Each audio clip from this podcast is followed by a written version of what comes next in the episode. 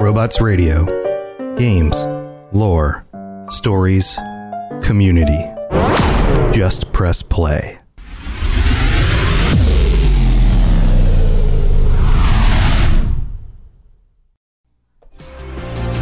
Robots Radio presents The Cyberpunk Lorecast. Welcome to the Cyberpunk Lorecast, where style is just as important as substance. Welcome to the podcast where we explore the lore, news, and gameplay of the Cyberpunk games and other dystopian worlds. I'm your host, Robots. Cyberpunks! It is time again for the Cyberpunk Lorecast. Welcome back, friends, and I, I genuinely mean that. I love hanging out with you guys. I love seeing you on our live streams. I love looking at the comments you guys post on our Twitter account and our Discord.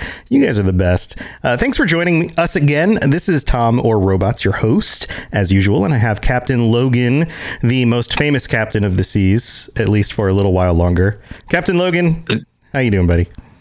I'm doing good. It's E3 weekend, and you can tell everyone is just like talking about games and everything that's going. Like we're getting game announcements all over the place. It's insane. I It's, know. it's my favorite time of the year. It's so good. I'm glad we're back to it. I made dinner and I put uh, E3 on my phone, like there next to me while I was cooking dinner. And then I brought my phone with me to the table, and my wife and I were sitting there eating dinner. And I'm like, I'm at work still. And I looked at her, and she was like, uh huh. And I'm like, and I like it. Which she's like, I like my job, and I'm like, yeah, but I've never liked my job before. This is great, um, and that's and that's all because of our listeners. You guys are amazing. So thank you so much for tuning into our shows. This week we have a bunch to go over. We have a very special guest, Skullhead Soldiers. Who is one of our Rocket Club members and launching his own show? Skullhead, how are you? Welcome to the show. I am doing well today. How are you guys doing? Good, good. And we, of course, know that you're a big cyberpunk fan along with us. That's other. Otherwise, why would you be on the show? Um, and we're going to talk about your favorite quest line on the second half of this episode. But you're going to join us for the first half, where we will be discussing some of the news that came out this week that is pretty interesting, and some of the games that have been revealed for E3 this uh, today, even this weekend so far, that are very cyberpunk. And uh, Logan and I were discussing this while watching the E3 stuff, and we were like, "Hey, we should we should you know talk about some of these games." So there's a lot of content today. But Skullhead, why don't you tell everybody a little bit about yourself and, and the podcast that you're you're working on? Oh boy. Well, I am uh, obviously, like you said, I'm Skull Soldiers, and the podcast I am working on and creating is um, League of Lore, and it is about all the lore and stories in the League of Legends universe, and therefore the Runeterran universe as a whole. And I'm just really excited because I've loved the game of League of Legends since almost like eight or nine years now, and I've just now had the urge to really talk about it. I've always wanted to, and so now I am, and Yeah. It's just great. yeah, and it's a it's a growing universe. They're uh, they're adding more titles, you know, more game titles that are in set in that universe. So there's going to be a lot of stuff coming out about that. So uh, sorry about the dogs uh, barking in the background, but uh, that's going to be it's going to be something that's I think a lot of people will be wanting to dive a little bit more into because there's a lot more underneath it than just you know like it's a MOBA and these are the cool characters with the cool powers and that's about it. Yeah, there is a lot to go over, especially as they're now releasing a new, an actual TV show. Oh, yeah, and, yeah. and other games. Yeah, so That's right, I there's saw a that. lot to go into. Yeah, I was browsing through. Is it on Netflix? I was browsing through. Yeah, it's going to be on Netflix. It's called Arcane. Yes, and I saw that and I was like, look at that. Yeah, very cool stuff. So, you know, we've got a lot of stuff to get to. Let's just jump into the news. I'm hoping we can knock out the news in about five minutes, get to the E3 stuff, and then talk about your favorite quest line, which has to do with crucifixion. And if you played through the game, you Yeah. Probably know which one that is because there's only one. Um, but let's let's jump into this. The first news article from today, the uh, the one that I pulled up. This is all over the place, like many of these nude art, news nude articles. That's a different show altogether. Oh, my. News articles is Abort. abort, abort is from The Verge. Man, all of a sudden we have to use the explicit tag. Um, and it's about Elon Musk. I hope this is not a nude article. Um, Elon Musk demos Cyberpunk 2077 on a new Tesla infotainment system with PS5 level performance. And then the subtitle is AMD is powering Tesla's new infotainment system. So, in this new car, which costs uh, more than some people's houses, there is a system in there that you can play Cyberpunk 2077 on. The car is going to cost you $130,000. That's quite a an expensive car, but I mean, if you're going to pay $130,000, then it, heck, it better play Cyberpunk because that's way more than my PC costs. What do you guys think? It's kind of crazy, right? Like, yeah, I'm looking at the photos of this, and they've got a controller that is very reminiscent of like a Nintendo Switch Pro controller or like a, the Stadia controller. Like, Yeah. it, and it's Tesla branded, so it's not just like, oh, you know, you can you can grab like a Stadia version and start playing the Stadia version of of C. It's like no, he is making a, a PlayStation Five level PC in this car, and uh, I guess for for reasons like I know he's a gamer. I know he's a madman, and I know he's trying to make cyberpunk into a thing, whether it be here or on Mars. But I, I just don't know. Like, what, what, what do you like? Let's take let's let's throw out the weird idea. Tom, you bought one hundred thirty thirty thousand dollar gaming or uh, uh, uh, Tesla S Plaid. When are you going to spend time gaming on this? When you're when you're on the freeway, like driving? Like, Yeah, is this right. going to be? Oh my God. Is, is that the is that the idea? Like, you're supposed to be playing like while you're in autopilot mode? Well, i mean, everybody Not even complains. Safeway. I guess, yeah. If you're on autopilot mode, maybe. But if you're driving your car, I mean, it's bad enough to use your phone and just like talk to somebody on your phone. Like, imagine trying to drive in Cyberpunk while driving your car. That sounds like a really bad idea. Um, On the flip side, turning the monitor over to me if I'm on in the passenger seat while like my wife and my family are going on a trip, you know, and I'm like, "Hey, honey, will you mind driving for like the next hour while I kill some cyber psychos. Cool? Yeah. You know, like that sounds cool. Yeah. Um, but yeah, I, um, it's in the front middle of the console too, which means it obviously can be seen by the driver. Which I, we're going, I guarantee this. In the next year, we are going to get some big news article about like massive pileup caused by Tesla driver who was playing video games while driving his car, and then there's going to Oh, be this big pushback against this for sure. Yeah, that sounds a little. Mm, I don't know. But it's cool. I will. It's cool. I will say, yeah. For self-driving that- cars, I want these included. Yeah, when we get to that point where I can trust self-driving cars, and, and Tesla does a, does the best. They they are the best at that kind of thing. Like they've only had a few reported incidents where it was actually caused by the car and not neglect on the on the players uh, or the persons. See, I'm already doing it. I'm already saying that they're players. Yep. Uh, the drivers um, portion of that, uh, as far as I've seen reports. Correct me if I'm wrong. No, I, no, I no, don't it- mind reading those articles. You are absolutely right. The percentage of self-driving cars, even now, and they're not even that prolific, and and most of them are driving on highways with mostly other, obviously other human drivers, and they would be way more safer if they're on highways with only other uh, programmed like computer drivers. Uh, but the Yeah. the it is no comparison at all. The sa- the safety of a an automated driving vehicle is l- magnitudes higher than a human driver. Um, Yeah. but yeah, you know, like once we have that, then yeah, put these in every car. Like have, you know, give me something I can use to play games or even do work while driving somewhere. So I can just get stuff done instead of having to focus on driving because it's just a waste of time. I think it really speaks to just like how how much of a testament to the cyberpunk genre that Cyberpunk 2077 was the game that they wanted to showcase, a game that as far as most people are willing to admit does absolutely require like top end hardware to be able to play well. So when you're reading through this article by Tom Warren, it's clear that it's like, yeah, they they went and they've got like a 10 teraflop system built into this card to be able to run this this version of Cyberpunk 2077 at high frame rate. So it's like, man, they they really wanted to like put a, a, little like if you didn't know why you wanted a 130 to 30 thousand dollar car th- this might be that reason. It might be easier to pick up one of these than it is to pick up a PS5 at this point. yeah, probably, probably. Well, um, yeah, that's about all there is to say about that. But uh, heck, I mean, I, I, other than like, it's got to have like, like a what's the current Radeon AMD cards? They're not even Radeons anymore, are they? Uh, The Ryzen 60, the? Ryzen 6900 XT or something. It's got to have like one of those in it. Yeah, I can't remember what the actual serial number is, but yeah, the Ryzen chips are, are actually getting market share, believe it or not. yeah, yeah. uh, Ryzen CPUs are really good right now. Finally. Yeah, yeah, uh, they're, they're a better value than the uh, the GeForce equivalent, and they're probably more available in some places than. Uh, you know, cards, high technology, anything is hard to get right now. Well, let's move on to the next uh, article. We have, you guys remember the whole data breach thing? We talked about it a little bit last week again. And there's some new information. The uh, There's an article here on Polygon. Again, this is everywhere.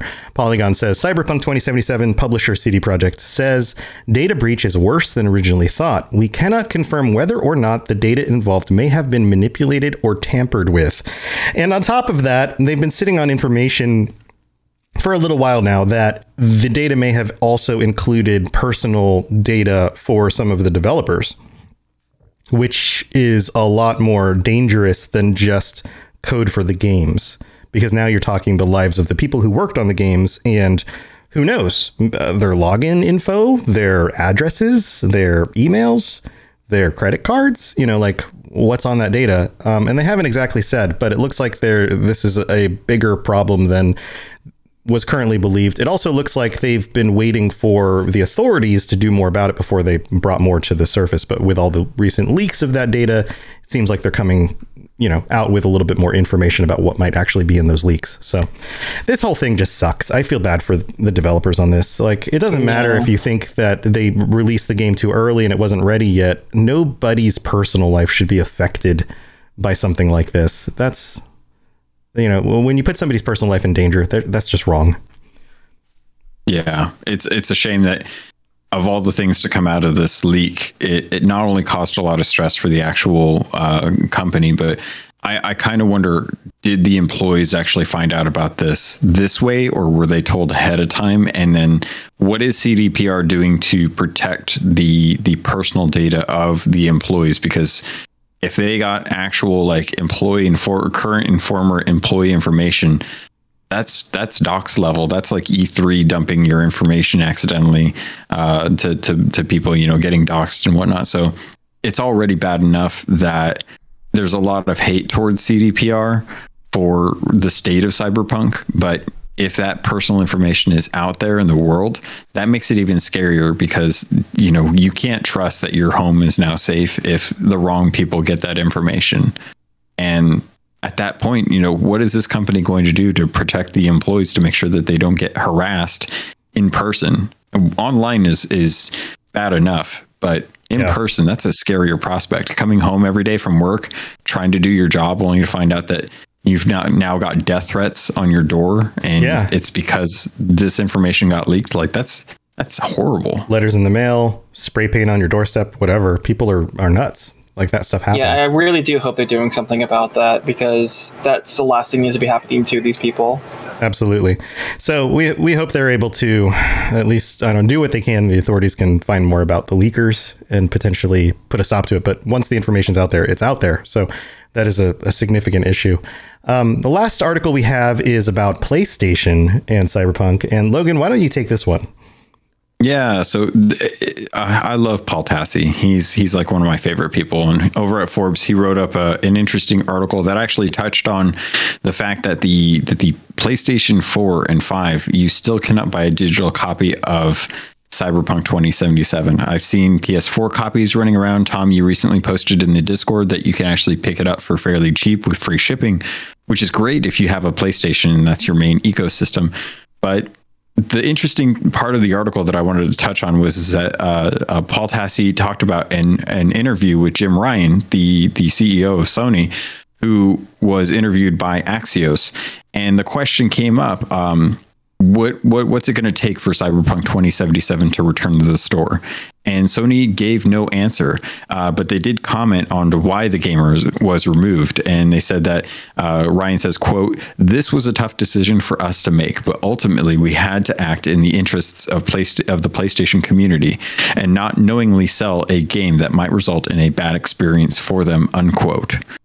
And the reason I wanted to bring that up is I wanted to pose the question to you what, in their terms, is considered a bad experience? Because as far as I know, Sony is really hard to return games for. Um, they're not in the they're not really of the mindset of of giving you your money back if you buy a game from them, especially if you pre-order it. So if this game is is busted to the point where it's it's crashing consistently and you're not getting a good experience out of it, is that what it's going to take for them to uh, to to remove other games on the store? Like, is this a one off? Like they felt like they were uh, kind of uh, stung by the the CDR response to people um, saying that they that they wanted their money back, and and CDPR saying, well, go to your go to your console owner if you want your money back, or send an email to this address and we'll get you your money back.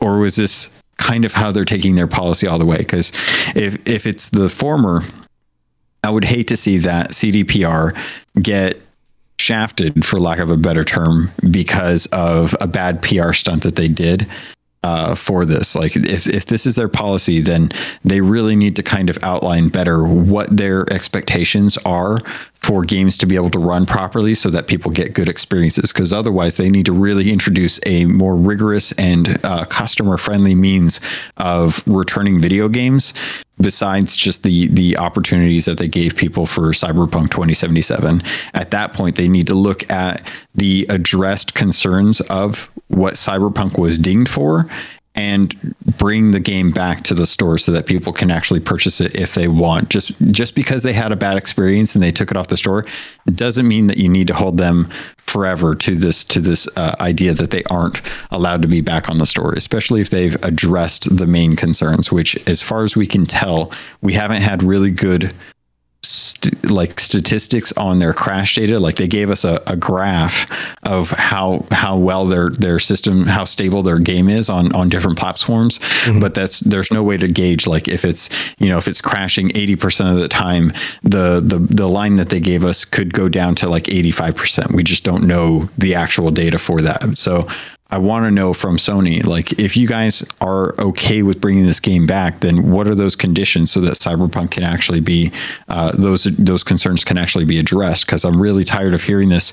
I can't believe that that uh, their game is so bad that even Sony won't put it back on their system. It's like runs fine on pretty much everything else. Haven't heard any complaints from anyone uh, about it crashing all the time anymore like it used to. So Yeah. I just want to see like when can when is Cyberpunk when is CDPR going to get a catch a break after all the stuff that happened?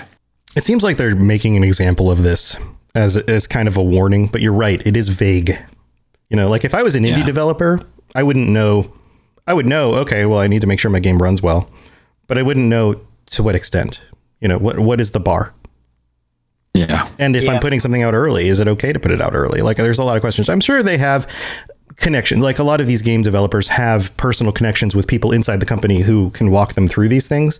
But uh, the sense I got is that CDPR kind of screwed Sony over, kind of strong armed them, maybe lied to them a little bit about the state of the game in order to get it out when they wanted to get it out. And then it bit them in the butt. And Sony was like, okay, we're not we're not playing this.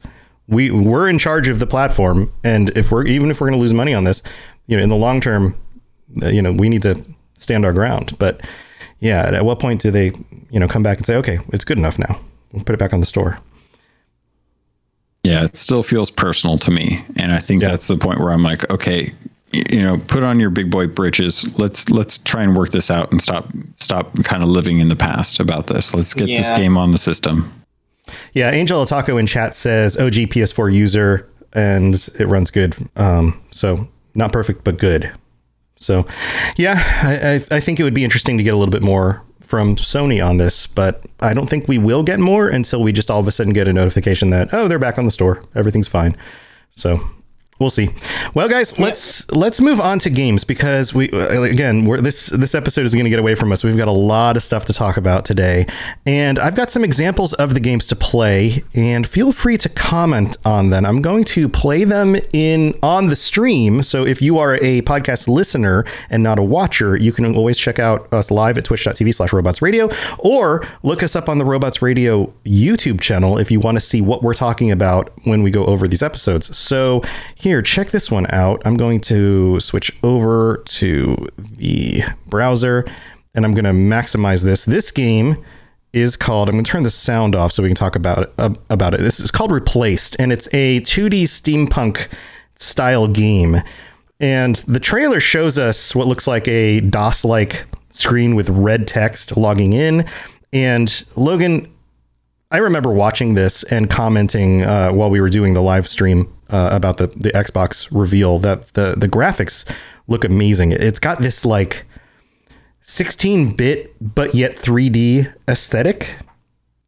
Totally. Oh yeah, dude. This is like if people were excited about Valorant in in the PS1 kind of style world that they built. This is like Sega Genesis to the max. Like it's insane how how detailed it is while still being pixelated. Like ray traced lighting. Oh, yeah. In a in a 2D pixel world. Like, are you kidding? Yeah. It's, a, it's beautiful. Yeah, it looks like they are 3D figures animated throughout the world with a uh, pixelated filter over top of it is kind of what it looks like, but I'm not completely convinced that that's fully what's going on.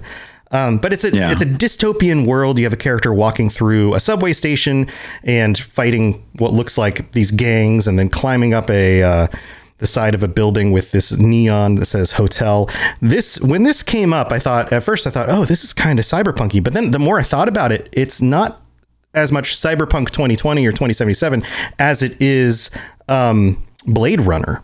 There's something about Yeah. some of these buildings, like especially at the end of Blade Runner. And by the way, remind me, we need to do a, a Blade Runner breakdown episode because I rewatched it a few months ago, and and that's one of those topics that keeps coming back up in my head. Yeah. Um, But uh, the need to settings, do that. yeah, like the rundown building at the end of Blade Runner that has kind of this uh, early 20th century architecture, but you know is in this future cyberpunky world. That combination of those two things. What do you think, Skullhead? I I mean, like I said, I think this looks absolutely beautiful, and I'm definitely interested in probably playing this now because of its unique art style, and also because of the fact that it seems to be a different kind of cyberpunk where instead of being in like a massive futuristic city or anything like those like in cyberpunk or blade runner but almost on the outskirts of civilization a little bit with some like ruins going around as well. And i think that's a very interesting idea of what is cyberpunk to the small town? What is cyberpunk to the woods? And that's a really interesting idea that i don't think i've seen explored before so i'm really excited to see that. Yeah, other than the Badlands, uh, we don't get a whole lot of like non uh, urban environments in any of the cyberpunk stuff that that we've covered so far. Um, the other thing that's cool Can about I- it, and I, I just want to describe it for the listeners, is it, it's Oh, a yeah. side scroller, and the action plays out kind of like I don't know if you've seen Salt and Sanctuary or Blasphemous. So that's what was Yeah. making me think of yeah, or even like Hollow Knight. It's got kind of that like quick animation, and then like you, you do like a massive hit on something, and everything slows down for a moment, and then speeds back up, kind of thing. It's really smooth, um, but again, very beautiful. Go ahead, Logan. Yeah. Yeah, the the article that we were watching is from Rebekah Valentine. Uh, she does great work, but they the the little blurb in here that I think does a great job of explaining it for for folks that might be interested in the cyberpunk game is the game appears uh, appears to take place in a uh, place called Phoenix City in a dystopian alternate version of the 80s USA and features stylistic two and a half D art. You control Reach, which is uh, uh, abbreviated for something, an AI trapped in a human body against its will. Though there are a few concrete details just yet, the trailer showed off uh, fa- uh, showed off a fast-paced action combat in a beautiful but dark cyberpunk world, and this feels like the the movement of like blasphemous or or dead cells with the dysto- dystopian future of like a blade runner but it feels very much like a uh, like a, a symphony of the night like castlevania style game where Yeah. you're going to be traversing these worlds and i'm i'm so down for this man. When i saw this i was just like okay replaced is now on my list. I'm going to be checking this out in 2022 yeah. Yeah, very, very cool stuff. So the next one on our list is called The Ascent, and the description here is uh, from the from their website, actually the Xbox website, where they have a specific page for the game, is you belong to the corporation. Can you survive without it? The Ascent is a solo and co op action shooter RPG set in a cyberpunk world. The mega corporation that owns you and everyone, the Ascent Group, has just collapsed. So, what happens in a cyberpunk dystopia where you can no longer rely, rely on the corpo company that you worked for because it has fallen apart? Is kind of the concept here. And again, we're going to show this while we while we discuss it. So I'm going to pull it up on screen, and the trailer is available if you if you search the Ascent. So if you want to see it that way too, and the it it is much more urban than the last game, and has a more traditional. Oh, the the trailer just stopped. Why did you stop, trailer? Um, traditional urban kind of cyberpunk 2077 kind of vibe to it. Yeah. And It looks amazing. Yeah, it's it's isometric in a XCOM kind of way. Mm-hmm. That's how I would describe it. But you also, Yeah. Totally. but like some of the character design, it looks almost alien. The people have modified themselves in ways that are very extreme in some cases. Oh, I definitely think there's probably aliens in this. It, it, it plays like a Gauntlet Legends in my mind, uh, with an X XCOM kind of uh, three quarters isometric view. The the thing that really like we were just talking about how uh, replaced looks like it's in Blade Runner. Like if you were to look at Blade Runner, uh, it 2070 or no, what is it? 20? What is the new one called? 2027? Why am I blanking Uh, on that? it's uh, yeah. I, oh God, I don't remember. Uh, now I'm blanking too. 2024. I Some- can't remember. something like I that. don't know. I- yeah, somebody will yeah, somebody will if- tell us in chat. Hopefully. Um, but yeah, this, this looks 2049. like that's a, that's the title. 2049. 2049. I was way off. Um, this game definitely looks like a twin stick shooter, uh, XCOM style, but not the turn based strategy, like full action, four player co op. Right. And God, just, things are exploding, things are, are, are dissolving. The lighting in this is another thing, too. Like they have spent a lot of time on the the lighting in the world because it looks like you're in different tiers of the world and you're going into buildings and things are reflecting off of the surfaces. You're seeing a lot of gunfire and things exploding and you see that res- represented in, in the world and you're getting just it's just so cool. I, I, anyone that has an xbox or game pass you have to play this because it's going to be on game pass. And and yeah it's just it looks amazing. I can't wait for this one as well. And that's that's actually i think coming 2021 in August, I want to say. Uh, July 29th, so it's really not Oh, that that's far away. Oh wow, that's Yeah. really soon. Yeah, and the the other thing I love about it is well, it's like a four player cooperative shoot your way through the environment kind of thing. So it's kind of very arcadey, but the environments have so much detail. There's just like things on tables and little pieces of garbage all over the place. The the amount of art just for this game, it, it, I mean, holy crap! There's so much stuff. And then once you start shooting and explosions go everywhere and things break and th- there's a lot going on. It is it is a beautiful cacophony of just who knows. I, I don't know even what the what the word is. Chaos and explosions. and Pure chaos. it looks Yeah, it looks amazing. Yeah, it does look amazing. And when you mentioned Gauntlet, like it made me start thinking back. Is like because Gauntlet used to be a game like me and my family used to play together, me and my sisters and my dad, and seeing another game like that, but now in Cyberpunk, like that's giving me all sorts of nostalgic feelings that I can't wait to explore.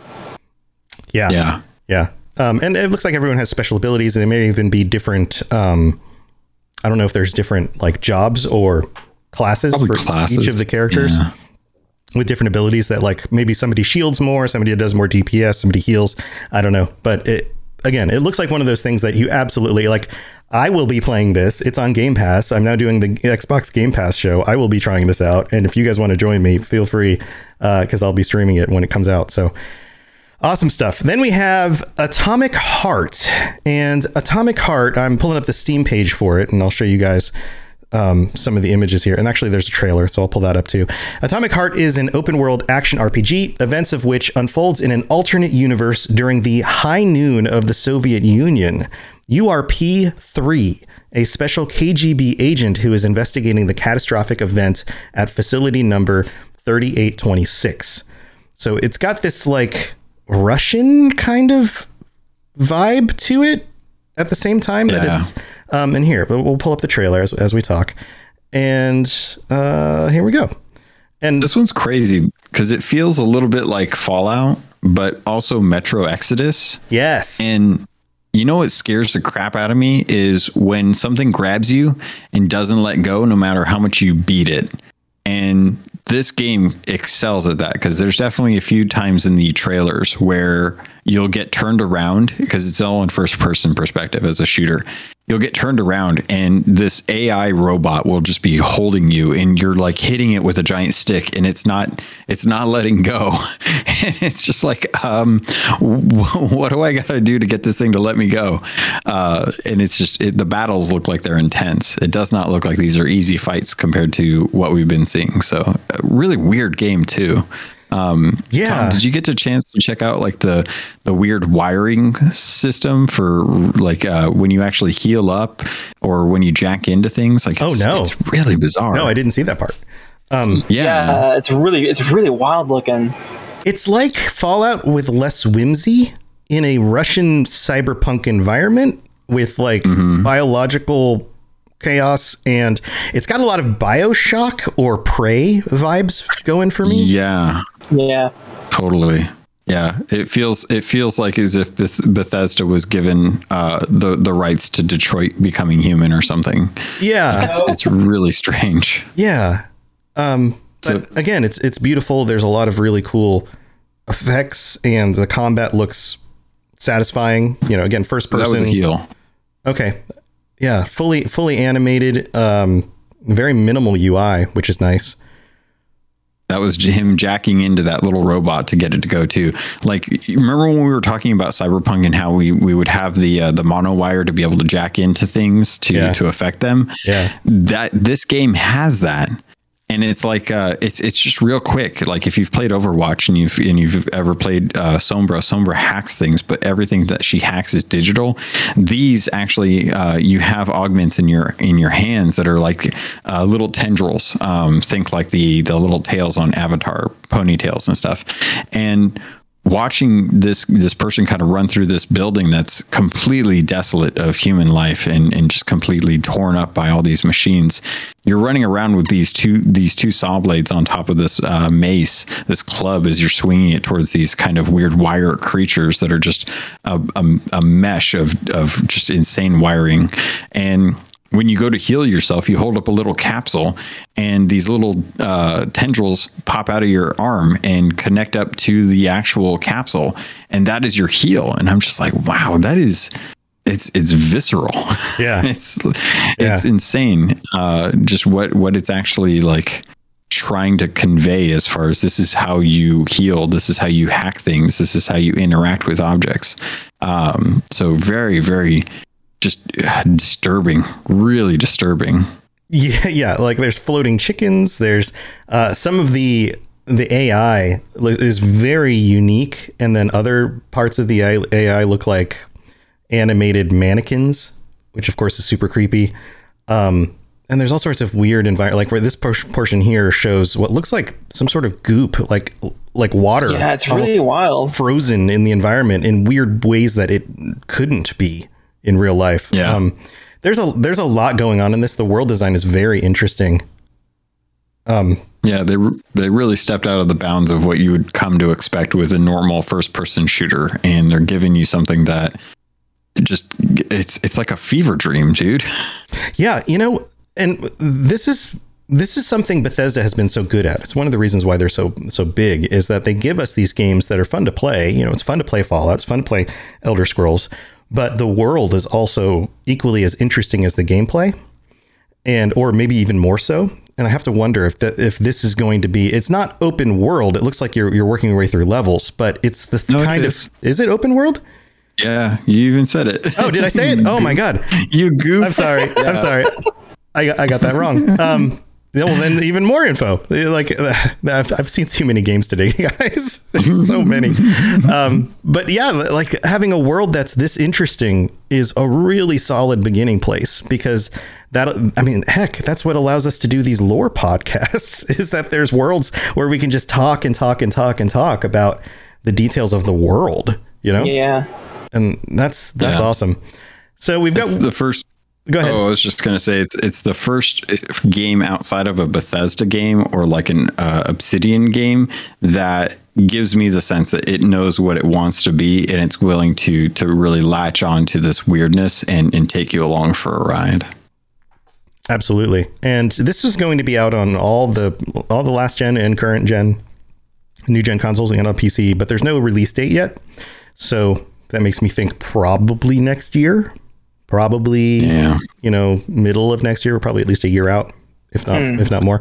Um, but that's fine. Like, do, continue designing this. this. The developer is Mundfish, who I don't think I've heard of before. I'm just looking up. They, yeah, they don't have any other titles. So Yeah. so very cool stuff. Then we have Mecha Jammer. This one, this one's right up my alley too. Here, check this out. I'll be, I'll play the uh, video. Turn the sound off. I don't want to get DMCA'd for anything. And it's got it's got that pixelated kind of isometric thing going for it. What do you guys think about this one? It's definitely it's definitely something that it's it's got like I don't play too many of these style games, which is is a shame because there's so many good ones out there for indie games, but it's definitely indie. It's definitely cyberpunk. They've they've really kind of set it up like Road Warrior style, Road Warrior style, where you know you've got very unique kind of uh, looking vehicles that that don't look like they are the the clean polished vehicles that you'd see in like the heart city of uh, Cyberpunk 2077, and you're coming up against some really weird creatures in this, like creatures that look like they're zombies but more demon style. So I'm, I'm really curious how this is going to connect you to uh, to its world because Mecha Jammer to me doesn't really tell me a whole lot about the world that it is, but you've got marketplaces uh, just like you would expect out of like a Blade Runner film um, but it, it does look like they're they're they're going to have some sort of co-op in there as well too. So Yeah, I would imagine this is probably a much smaller team, probably like five to ten people, uh, trying to come up with a really nice take on on a cyberpunk aesthetic. Yeah, the it has that very modernized like if Fallout 1 was built today by a small team kind of quality to Yeah, Um, the, the world is very. It looks like it's falling apart. There's junk everywhere, but there's vehicles. Everything is isometric.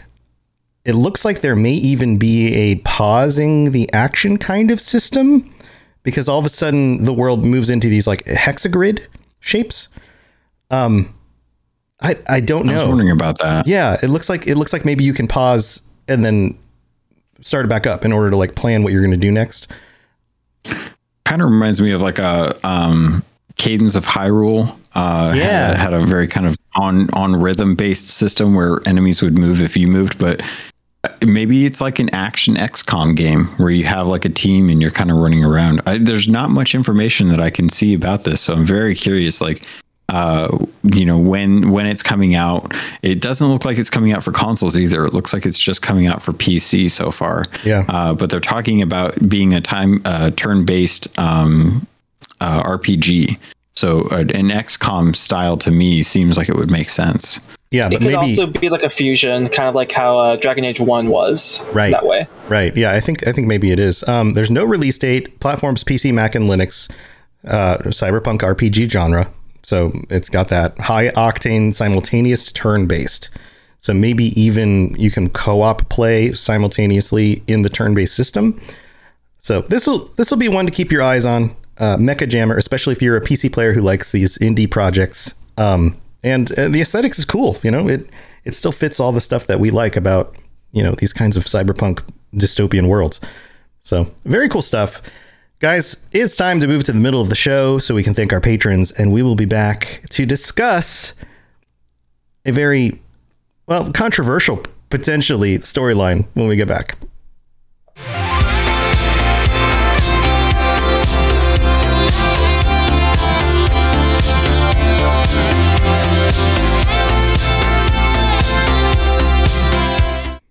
So we have some news. There's there's two things to note here. One, we're going to thank our patrons, but hold on for that because the second thing to note here is that we are now an Xbox and Microsoft affiliate which is phenomenal. So Sam, uh, N7 Legend, and I started the Mass Effect Lorecast, and then we decided to start a new podcast on Monday nights. It's the um, Xbox Game Pass show, and it talks about with all these awesome games coming to Game Pass and Microsoft purchasing Bethesda and a lot of the titles that we play and EA and Fallout and Mass Effect and all those things being on Game Pass, we decided, you know what, it would be really cool to talk about those things because you guys know me, I like to jump between lots of different games. So we started that show and I reached out uh, to see if we could become an affiliate, and it turns out they accepted us, which is phenomenal. This is a huge thing. So, what that means is that you can get the deals like $1 for three months of Xbox Game Pass Ultimate. And if, when you sign up, we get a little bit of a kickback and it doesn't cost you anything more. So, there's a link in the show notes. There's a link in underneath the player where you can click it. And if you just want to type it in, it's bit.ly slash RR Game Pass. And if you type that in, you'll get to the Microsoft page where you can sign up for Game Pass. And this works for new people. If you are already on Game Pass and you just want to sign back up and give us a little kickback, it doesn't cost you anything extra. It's another way that you can help support the show and the network. And um, thank you for even considering doing that because it would really, really help us out. Um, so that's exciting news. Uh, who knew that w- that we were enough of a thing to be considered for Microsoft affiliates? So awesome stuff. And also thank you to our Cyberpunk patrons. You guys are amazing. We are very excited about doing our patron episode coming up in two weeks. It'll be on the 27th of the month. And we're looking forward to chatting with you guys. And we have one, two, three, four, five, five of you potentially joining us on the 27th. And this is going to be awesome because it's, it's Logan, it's probably my favorite episode to do every month. Yeah. Yeah. I always have a good time with it. Yeah, it's it's always a good time. So if you want to check out the Patreon, you can go to patreon.com slash cyberpunk cyberpunk lowcast. I don't know what happened to my accent there. Uh, and, and you can sign up for as low as three dollars or pay what you want. And if you sign up for the upgraded one, you can join us on a future episode of the show. And even at the regular three dollar level, you get ad free episodes a day early and all sorts of other stuff. So go check that out. And let's get back to the rest of our show. Looking for an RPG podcast that isn't just D&D? Roll to cast is the answer. No, no, wait, sorry. What games have we played so far? Well, we've done Cyberpunk 2020. What does it mean to have a voice? And there's going to be something big coming, Chumba. Hey, if you're listening, I won. I beat you. You suck. There was a time when we were slamming things against our phones and Vampire the Masquerade. Chloe, Sam, You can't use those words. He's gonna grab Vincent, press him against the wall. I mesmerize him. This is Adelaide's Anarch move. First out of your chair. Your hand goes to your gun and you draw. Hulk Cthulhu. Told you I had it. Oh, we've all got the quips going. I love it so much. there. Screechy child. You my favorite daughter. maybe after what we just seen, we're feeling a bit trigger happy. And the new Cyberpunk Red. Babe, you're good, but we're better. Thought maybe you might be able to give me a counter offer. Dos Vidania. Straight through his neck. I don't see bone either, but I'm not gonna look. My leg's fine. I always knew you wanted to fly, kid. Come find me. Roll to cast. R O L E. A new game every season. Original music. Original stories. Interviews with the creators. and delightful Aussie accents. Listen to us on all good podcatchers. You can support us on Patreon for bonus content. That's Roll to Cast. R O L E. Come discover a new world.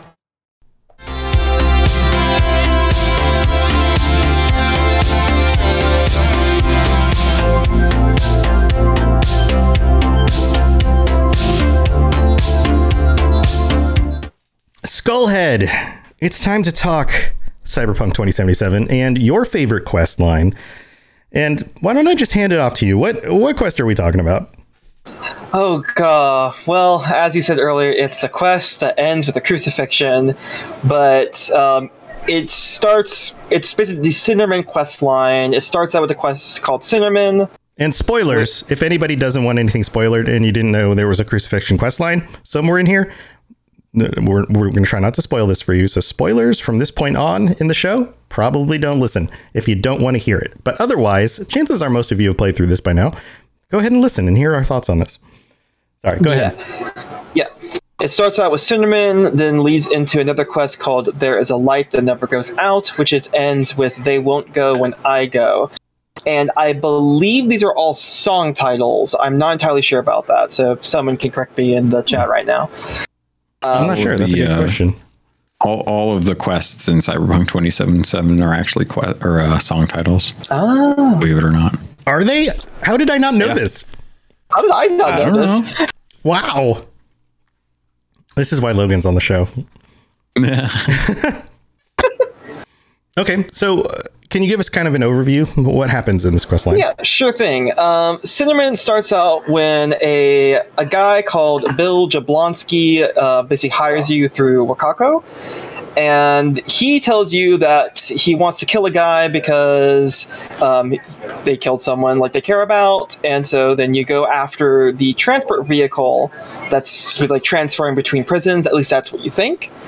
You go after it. Um, the guy can you can actually kill um, the person quote unquote responsible before anything happens, and that just ends the quest line right there. Congratulations, you get paid. or you don't, and your contact dies. Like the person that you were working with, he straight up gets killed by an NCPD patrol car uh, officer. And that leads you into meeting a man named Joshua Stephenson. This guy, okay, he is a murderer. He is convicted and he was going to be sent to the electric chair, which apparently that still exists in Cyberpunk 2077. Good to know. Yeah. I, I didn't even think about that when that came up. You're right. That is a little bit weird. Yeah, yeah. And basically, you find out that he is off to be crucified um, th- while bi- while having his brain scanned through a, for a brain dance. Um, you find this out as you go with him to meet the sister of the of the man he killed, who apparently forgave him and visited him in jail and actually converted him to Christianity. And while he's there, he's trying to get forgiveness from the mother. The mother says, "Get out," because of course she does. Right. He leaves. Yeah, well, of course he does. And this leads into there's a light that never goes out, where you just go to a diner and you chat with the with the guy, and have some pretty deep conversations about faith. Um, he keeps talking about faith as you talk to him while you're traveling. Oh, and, uh, and, And- big spoilers for the diner. There's pizza, but you can't pick it up.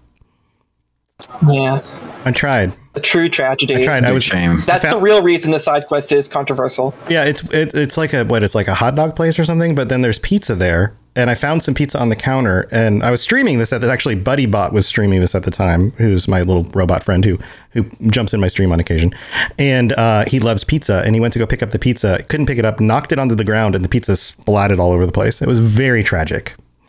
But anyway, I go remember on. that Do actually. you remember this? It was the most I tragic do remember thing. that. It's like, ah, no, No. not the pizza. Um, Yeah. yeah. Uh, Skullhead Soldiers. One thing that I, I did want to see if you could touch on too is, is um, the reason you're kind of following around this this guy is because of the brain dance, and I think that was one of the more interesting aspects of the quest. Before we get into kind of the heavier parts of it, uh, I, I really I, the reason why I had so much trouble with this quest is so many times they have you uh, opportunities to kind of drop off during the quest, and you're like, no, I don't care about this. I don't. I'm not religious, or I don't care what you do. You know, go go have fun. And there's so many points where I was just like, nope, I'm done. I'm cutting out. I don't want to deal with this. And every time I was just like, a little bit of curiosity was pulling me back, and I was like, all right, I'll, I'll reload the save. I'll go through the, the the dialogues and I'll pick the other option. And coming across this, it was really strange to me that one of the main reasons why this guy is getting a chance to go do out what he's doing is because his brain is going to be scanned for brain dances so that the media can actually sell that brain dance of him getting crucified. And I'm just like, blowing my mind here. Like, really, that the cops are escorting this prisoner because the media have enough control over what's going on that they've managed to convince the judge to give this guy one last day out to make amends before he gets crucified so that they, they can then record his death for public consumption. And I'm just like, that doesn't, okay. Yeah. That's crazy. It's kind of disgusting. Yeah. Skullhead. Uh, give, give me some feelings on that when you kind of realized that when you're feeling that, because I was I was astonished when it happened. that is one of the aspects of the quest that makes me like maybe deeply deeply uncomfortable because it's literally as described it's he it's a media corporation being like hey let's take this man who is going to die in a truly awful way. Crucifixion is a slow awful death. Mm-hmm. And they're going to then scan that and send it out to the world and get big money from it because apparently they think that will sell.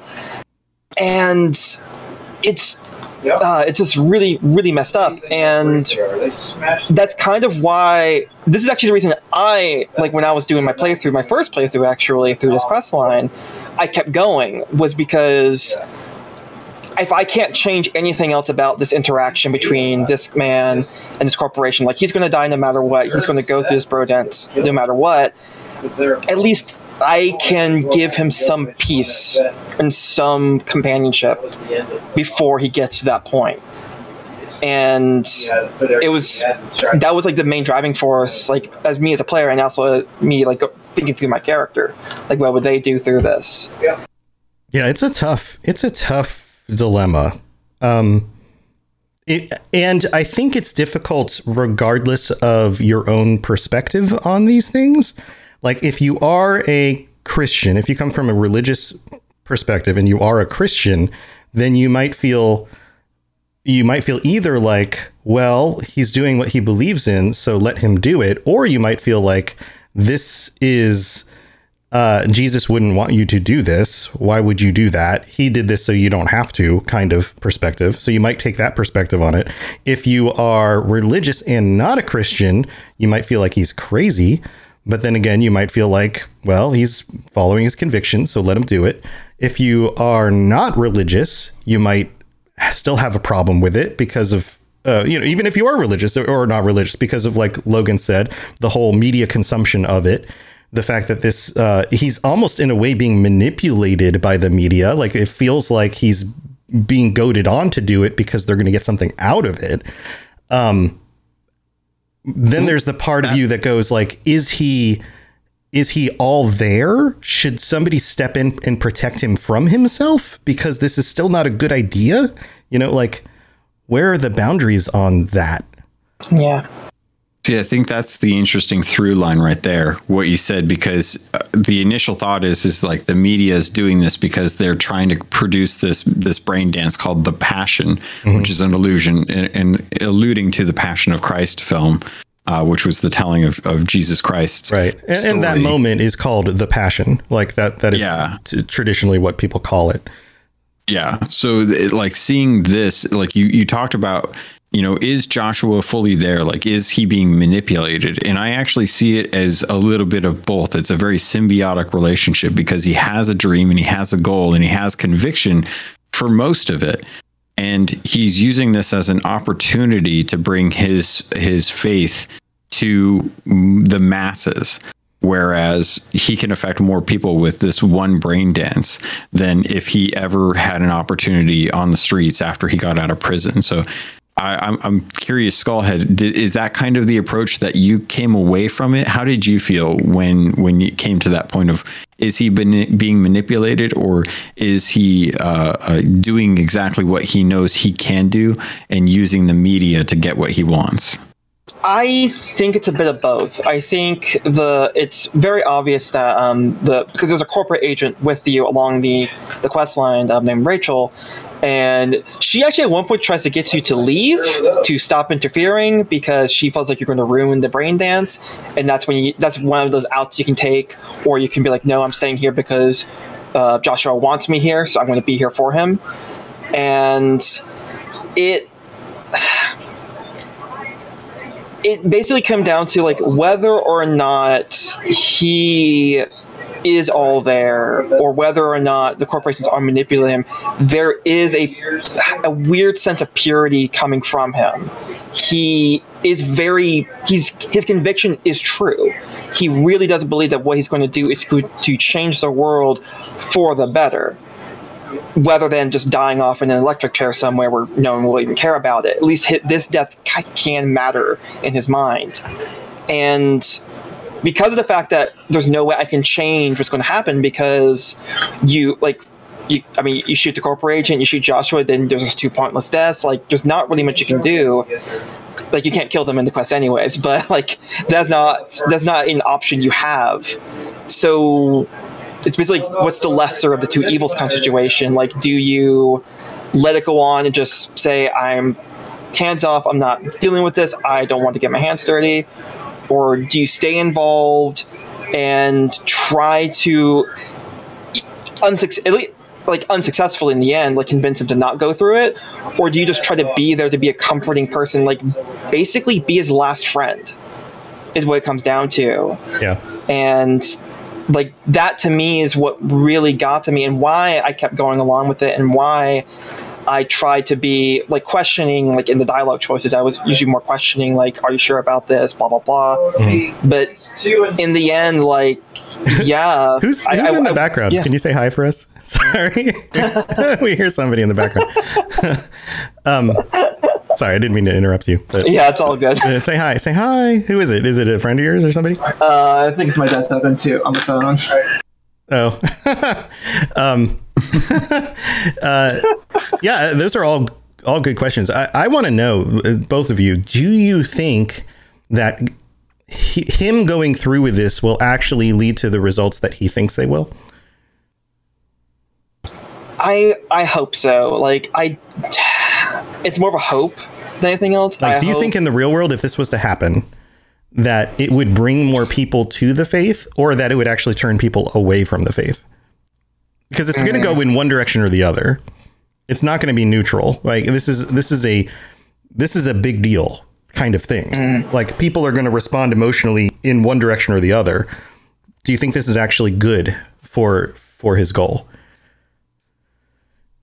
that? Like that one, I'm not sure. Like that's like it's, it's really complicated. It is. It is, and that's why it's like it's a good question. Because Yeah, it's not an easy. why- there's no yeah. easy answer. Yeah, there is no easy answer.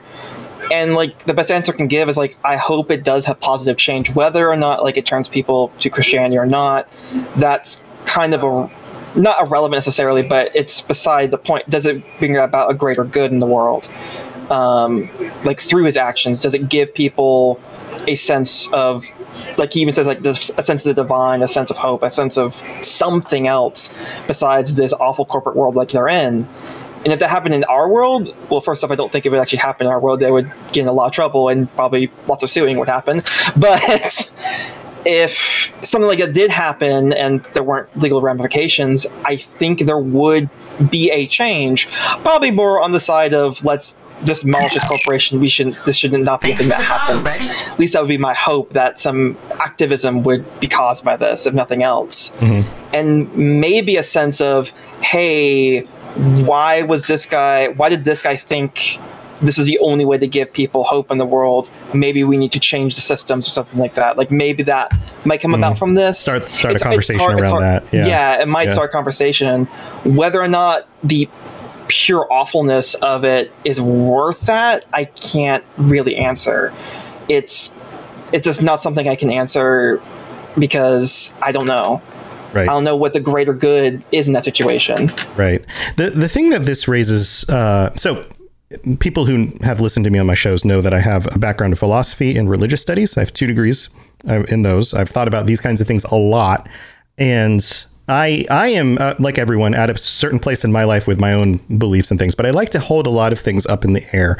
And I like to give them a lot of thinking before I incorporate them into my identity, which is usually the way people take religious concepts. Is they actually to say that they believe something is really to work it into their own identity and the way that they filter and see things in the world. And I like to be aware of when I do that. So, looking at this from my perspective, I see this as a potential issue with um, critical thinking and faith, in that there i mean studies have shown that people of faith people who are highly religious score lower in critical thinking ability and are more likely to be manipulated. And I, I wonder if this is a commentary on something like that especially with the corporate and the media side of this Th- that that feeling of like is it really his his thing or did they kind of push him into it Are they are they goading him into something because they're you know they're feeding him the line of oh this is going to make a difference, this is going to make a difference, and really it's just going to cause an awful death and potentially do more harm than good for for his own goals. Um, but I don't know. You know, like that's that's the question. Like it, it, my gut says "Eh, it's probably not a good idea all the way around, but uh, I don't know. I don't know. Logan, I would not want this to happen in the real world. Like, right? no, thank and you. and even if there wasn't a brain dance happening, just having somebody be crucified on display because they they wanted to do it, and all the news agencies picking it up because obviously that would be news.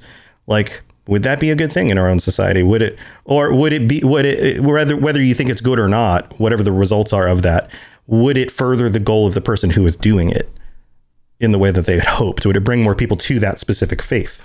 You know, speaking kind of objectively of it. I don't know. I, I think that's that's the big question to me: is does it just show that this person was more, more gullible, or does it show that this person was genuine and truly believed something and acted on it?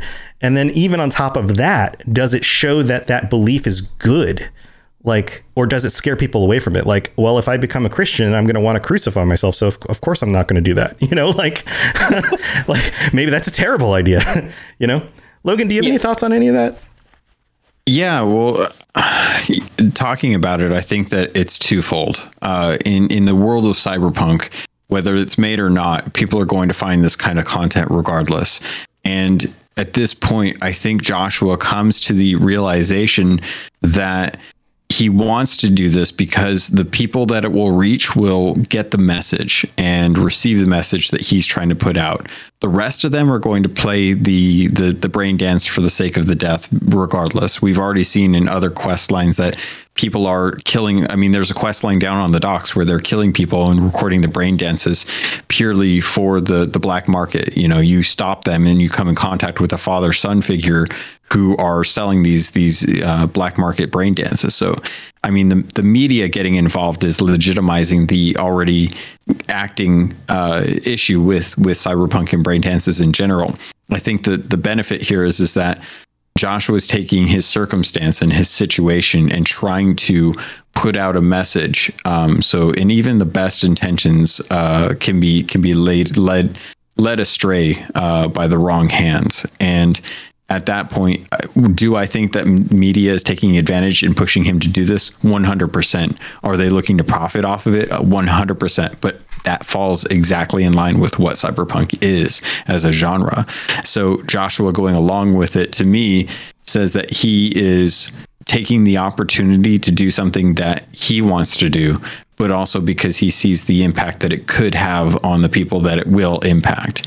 And that's better than just going out like a light in the middle of the night on an electric chair. So if he has that chance, why not take it? Like if you had a chance to impact people with something that you thought was profound and felt that it was worthy of, of going through an act this big and Disney came up with and said, Hey, you know, we, we want to do a documentary on this and sell it to people. And you were like, okay, well, it'd be nice if it was free, but you know, if you're going to sell it, then at least the message gets out there. Uh, then, then, you know, would you take that? Would you take that opportunity?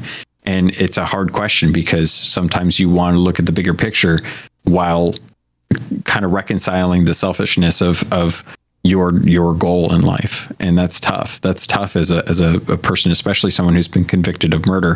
The interesting thing to me was the reactions that came from um, uh, Gloria who was the the the mother of the the daughter that was killed uh, who's also mother of the the um, other daughter that helped kind of reform Joshua uh, Zuleikha I think was the name um, if I'm reading the, the articles and stuff right their reaction to Joshua coming to their home to have this moment where he's kind of trying to resolve uh, his issues and thank them for what's going on. They reacted the way a normal person, I think, uh, in in the broadest sense of the term, would react is is kind of disgusted by the act of what's going on and and and realizing that you know regardless of how that that person has uh, been in life that you can't get your daughter back after that situation. And it's a shame to um, Gloria to have to be confronted by someone who killed her daughter. Like she, that, that's a that's a tough thing to put on someone when they are least expecting it. and that was an interesting part of the quest that I, I I wasn't expecting when when I was going through the different dialogue choices and stuff. Yeah, it's it's a tough issue, and um, it's a cool one to to talk about. And I, I we could probably go on more for this, but we're actually running out of time. Um, Yeah. Yeah. Skullhead, do you want to? Is there anything you want to close this with? Any other thoughts you want to kind of wrap it up? Yeah, I I just wanted to quickly say, like, um, like I said, this quest line impacted me very, very deeply and very personally because I, like, I am Christian, and that's why it impacted me very, very heavily. And um, also the fact that Johnny, of all people, was kind of in support of what Joshua was doing. Because in his mind, he thought what Joshua was doing was using the corporations against themselves. At least that's one of the arguments he made Yeah, and I just think I don't know. I think having quest lines like this, where it causes these conversations like we're having right now, that are very hard to answer, very deep philosophical, faith related, or however, just these deep, deep questions that don't really have a right answer. I think are really important, and it's why, in my opinion, like Cyberpunk as a property, as a game, despite all the bugs it's had or that have been fixed, mostly have been fixed, but still all the problems it had in release, all the problems it's had in the meantime, it still to me is a form of art. It's, it's still it's that special. It's something special, and that quest is to me is what I always point to. Is like this is why this game is special, despite the problems. This is what makes it amazing because it can have these conversations, it can have these topics, and do that in a very interesting, nuanced way with no right answer, and that's the point. There Yeah. is no right answer. yeah, yeah. And and uh, like I pointed out before, like if I agree with you, if we're having more of these conversations, then we're doing more critical thinking. Then we're more sure of our beliefs and, and the things that we choose to believe rather than just falling into something and that's just it. You know, like any belief, as long as it doesn't hurt other people, you know, like like be sure of it. Ask questions, ask the hard questions, have hard conversations. That's you know, uh, yeah, like Socrates said, like an unexamined life is not worth living you know like examine examine these things. And games that bring up these discussions i agree are, are good you know? Like having these these discussions are really really good. Well i would love to hear your thoughts on this because this is obviously a very di- uh, diversive. That's not the word that i'm looking for uh, Divisive. divisive. Divisive. this is a very divisive potentially quest line and i'm sure some people were offended by it. I'm sure some people were inspired by it. I'm sure that there were lots of different impre- impressions based on where you came from. So uh, join us on the discord the robots radio discord. Just look it up. You guys can find it. And let us know your thoughts on this because i'd love to hear it. Um, skullhead thank you for joining us again. Oh i see your dog in the background. Hi dog hi doge um, I've got two little dogs right here. They get scared when the, when it thunders and rains outside. Um, but what? How can people get a hold of you if they want to want to reach out? All right. Um, there are two main ways. You can either uh, contact me um, through um, either my official Twitter at Skullhead. Let me actually double check that real quick. The skullhead dot skull Uh. double double skulls and head at At Skull Soldiers. There we go. At Skull Soldiers. That There you is- Um, or through uh, my podcast account, which is at League of Lore 2. And uh, you can also contact me through that podcast's email, which is lore of loreofruneterra at gmail.com. there you go. Or just join us on the Robots Radio Discord because he's got a channel in there too, and then you can you can Yep. check out everything from that. So yeah, go check out his podcast if you're into into League of Legends and that world, and you want to find out more about it. It's going to be a, a great way to Yeah, check that please stuff out. Please do. Um, and if you're interested, the next topic is about uh, the Winged sisters, Kayle and Morgana. If you're interested in that story, Well, there you go. Awesome. Well, thank you for joining us, Logan. Logan, there was a huge announcement today for Sea of Thieves that. Uh, oh dang! Yeah. Did, did you know this? Did you happen to notice? I mean, you were really busy on Twitter. I don't think maybe you Yeah. noticed that there was a big announcement for Sea of Thieves that uh, I'll, some I'll have to check that out. some little movie franchise, something about pirates uh, in the I don't know the what, what what's that little area south of? Florida? I mean, I live near it. I live right off the coast, basically. Oh, of oh, the, uh, oh, oh, oh, Pirates of Pirates of the Gulf. Yeah. Pirates of the Gulf of Mexico. no, no, no. Pirates of the Uh, Puerto Puerto Rico, definitely. Pirates of Puerto I Rico. know what you're talking yeah, about. that that, that real that real good B movie series uh, based on the Disney franchise of a similar name Yep. uh, is now being incorporated into Sea of Thieves, which is amazing news because my son, we just watched all those movies with him, and he absolutely like he was like, "Can we watch another one? Can we watch another one?" He's like the perfect age for that, and we've been playing Sea of Thieves, and this is gonna blow up, dude. What do you think? Oh, it's amazing. Um, yeah. So those of you who who might not sure or might be not be sure of the coyness that we're that we're alluding to is uh, Pirates of the Caribbean has been integrated Caribbean fully. Pirates of the Caribbean has been completely integrated. Caribbean. What am I saying? We're gonna. This is gonna be our shtick now because you say Caribbean, so I'm gonna say Caribbean. Caribbean, Caribbean. I think Caribbean is like the I'm an American version of Caribbean, isn't it? It's fine. It's fine. I'm Puerto Rican. I say both. I'm- say I'm- I say I'm both. allowed. I say both. So I don't know which one's right, but I'm just gonna be I- contrary to you for both. fun.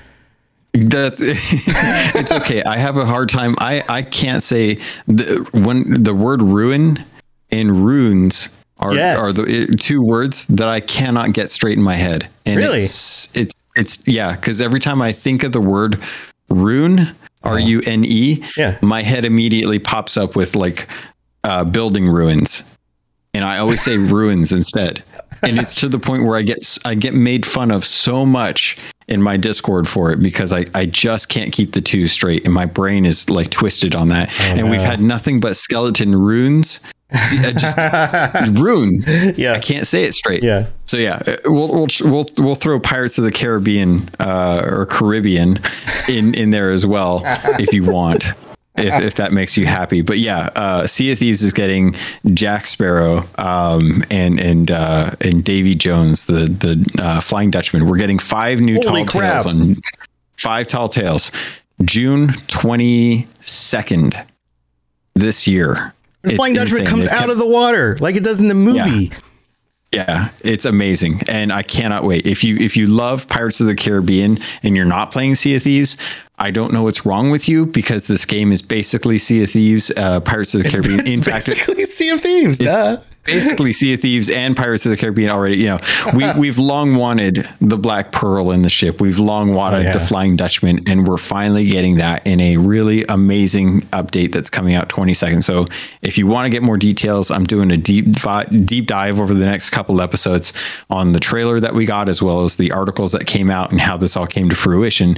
So, keep an eye out for Keel Hauled podcast, the Sea of Thieves podcast that you should be listening to if you're a fan of pirates in any way fashion. If you have any questions, concerns, comments, you can always reach me at CAPT underscore LOGUN. You can hit up the Keel Hauled podcast Discord channel in the Robots Radio Discord. Over in the Cyberpunk podcast, I will be talking about Cyberpunk. Don't bug me about pirates in the Cyberpunk Pirate channel. I will be only talking about pirates in the Keel Hauled podcast channel. Okay, two things. One, when this announcement Yes. came up, we were live streaming, and it uh, somebody on our live stream, we had a, some of the other hosts from the shows were, were in there, and somebody, uh, I think it was Toasty, was like, who's been on the show before, was like, "Oh my god, I just popped into to Logan's Discord."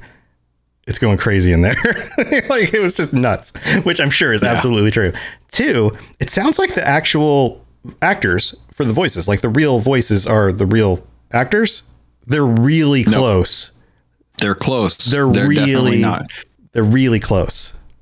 Johnny Johnny Depp does not do video games. He has Yeah. never he's never Oh. done a voice for Oh. himself. So What about the creepy lady? Hearts- The oh, creepy. Tia Dalma? yeah. I don't know if it's Tia Dalma. See, the problem Oh, is, is that they haven't they haven't put any any updated information about this Yeah. on IMDb. So the sources that I would usually go to to check and see who the voice actors were Right. aren't up yet because it hasn't been published. So Oh, she I'm, I'm sounds- waiting until the update. Oh, man. Oh, as yeah. soon as she started talking, I was like, "Wait a minute!" Because not not because of the accent, not because it was close to the voice, but because it was like listening to the movie, and I was like, mm, Yeah. mm, "Is it?" Yeah, yeah. And I was like, "Well, maybe they just close. got her to be a character that's similar or something." And then I was like, and then the, they showed them, you know. Uh, Jack behind bars reaching for the bone from the dog. and I was like, no, no way. This is amazing. It's great. Yeah.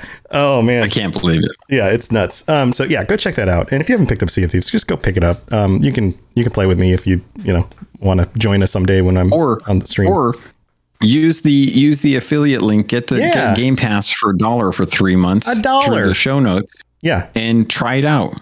Yes. It's coming out in a week. You got Yes. three months of Game Pass through the the code that Tom's got. Yeah. Well, and Sea of Thieves is out on it. The new update's coming out in a week, but you can go ahead and play it like today on PC or on Xbox, on you know Xbox One or new Xbox, or uh, it might even be cloud based. Can you play? That? I think you can play that one on your Yeah, phone. you can do it on cloud. Oh my play it on God. your phone. That is with amazing. touch controls. Holy, holy moly! Yeah, or you just connect a Bluetooth controller to your phone. Like I, that's what I do, and it looks amazing. Like it's it's crazy to see console level graphics on your phone. Like it's nuts. You have to try it at least once. So yeah, go check that that out. Uh, again, the the code is uh, the website link is bit.ly slash rr for Robots Radio Game Pass. Really easy. It's, it's a bit.ly. It's one of those little shortened links. So go get yourself Game Pass because I'm I'm doing it, and join us tomorrow night. That's what I've got going on tomorrow night, Monday nights, 10:30 Eastern Time, uh, PM, not AM. PM.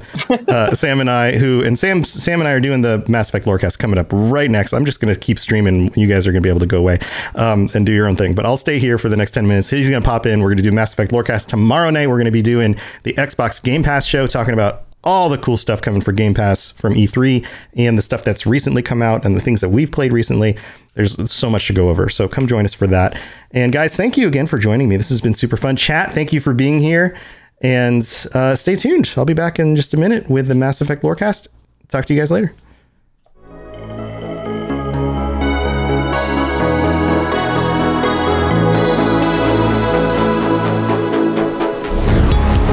Tuning in to the Cyberpunk Lorecast. This show is a part of the Robots Radio Network, smart podcasts for interesting people. If you'd like to help support the show, please tell a friend and leave a five star review on iTunes. If you'd like to get in contact, please send an email to cyberpunklorecast at gmail.com or follow us on Twitter at cyberpunklore. Also, join the community on the Robots Radio Discord. The link is in the show notes. The music on the show was written and performed by The Midnight and was used with their permission. Go check them out at themidnightofficial.com. Until next time, stay safe in Night City. We'll talk to you later. You've been listening to a Robots Radio podcast. Smart shows for interesting people. Check out all the shows at robotsradio.net. Following is a public service announcement from the Starter Set Dungeons and Dragons podcast. This is your D&D campaign. This is the Starter Set podcast. You know how like poison frogs don't lick each other's backs? So it's Howl's Moving Castle mm-hmm. with a face. Mm. Hey there, I'm Great Mandibles. Because one of the party speaks abyssal. You're all going to die. and then adventure falls into your lap.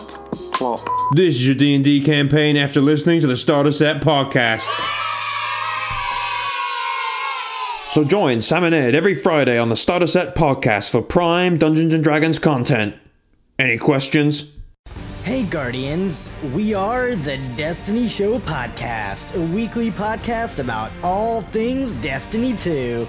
We invite amazing guests from the Destiny community to share their stories and discuss the latest topics from the world of Destiny.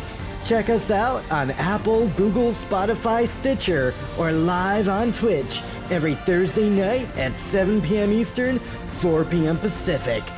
We will see you Starside.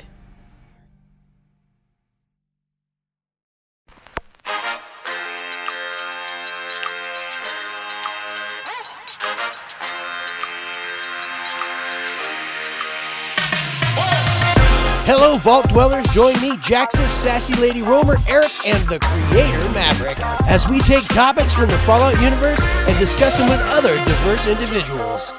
We can be found wherever you listen to your podcast. You can follow us on YouTube. You can also find us on Twitter or X or whatever you want to call it using at FalloutRTD. You can send us an email using falloutrtd at gmail.com. Join us, the conversation has already started.